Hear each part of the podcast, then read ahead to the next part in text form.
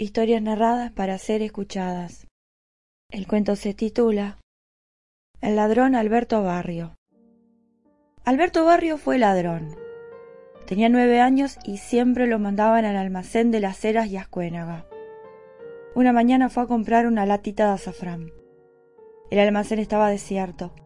Había olor a lavandina y a garbanzos, a jabón y a queso, un olor mezclado y limpio y, aunque fuera la mañana brillara amarilla de sol, allí parecía la hora de la siesta por las cortinas de lona que cuidaban las sombras y el fresco. Como en una tarea secreta, don José apilaba con geométrica precisión una torre de tabletas de chocolate águila. Ante la mirada estupefacta de barrio levantaba una torre hueca de amarga delicia, edificio que no guardaba otro tesoro que el de sus propios muros. Al día siguiente, volvió al almacén. Había mucha gente y aceptó con gratitud la espera.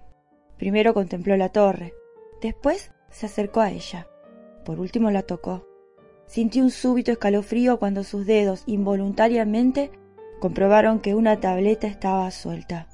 Era fácil sacarla sin que la torre se derrumbara. Lo atendieron, pagó y se fue.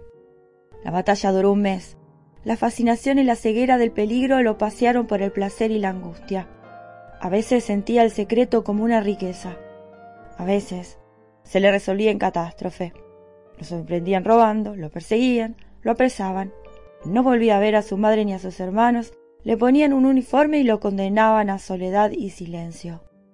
Sucesivas correcciones de su conducta lo convirtieron en presidiario, en beatífico renunciante a la tentación en gozador exclusivo del chocolate, en dadivoso repartidor de barritas entre sus hermanos. Creyó, con confusión, que pensar el mal era igual que ejercerlo, que la tentación era el pecado mismo, que después de haberlo pensado, robar o dejar de hacerlo no modificaba su responsabilidad. No desestimó la posibilidad de que adivinaran su proyecto y lo arrestaran. Durante un mes, cada día, vio la pila se cercioró de la presencia de una tableta suelta. Leyó en la cobertura la incomprensible aseveración de que el peso neto era de media libra. Hizo sus compras y regresó a su casa. No llevársela era casi tan terrible como robarla. Elaboró varios planes. Emplear una bolsa, valerse del amplio bolsillo del impermeable, usar una tricota. Visitó febrilmente una serie de horrores, Don José lo veía por un espejo cuando ponía el paquete en la bolsa, o se le caía del bolsillo del impermeable, o a una mujer lo delataba al verlo cometer el robo. Y así lo cometió una y mil veces, sin soslayar la delectación del riesgo que lo hacía dar bruscos saltos en la cama mientras robaba y volvía a robar la golosina. Y una y mil veces desechó la horrible idea de recobrar la calma que le permitiera la tregua del sueño. En el colegio empezó a dibujar torres octogonales que guardaban su secreto. Con delirante fantasía llegó a verse escondido detrás del mostrador durante una noche entera, concretar el robo y no tener después cómo salir del negocio. Para ese momento, denunciada su ausencia, la policía lo buscaba. Hasta que de pronto un vigilante entraba en el almacén y bajo el poderoso foco de la linterna policial era sorprendido con el chocolate en la mano.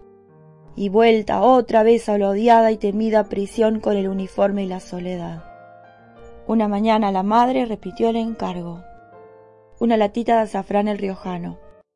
La reiteración del hecho, sumada a la fortuita coincidencia de que ese día también había un sol muy pleno. Se le manifestó a Barrio al principio como un signo inexplicable.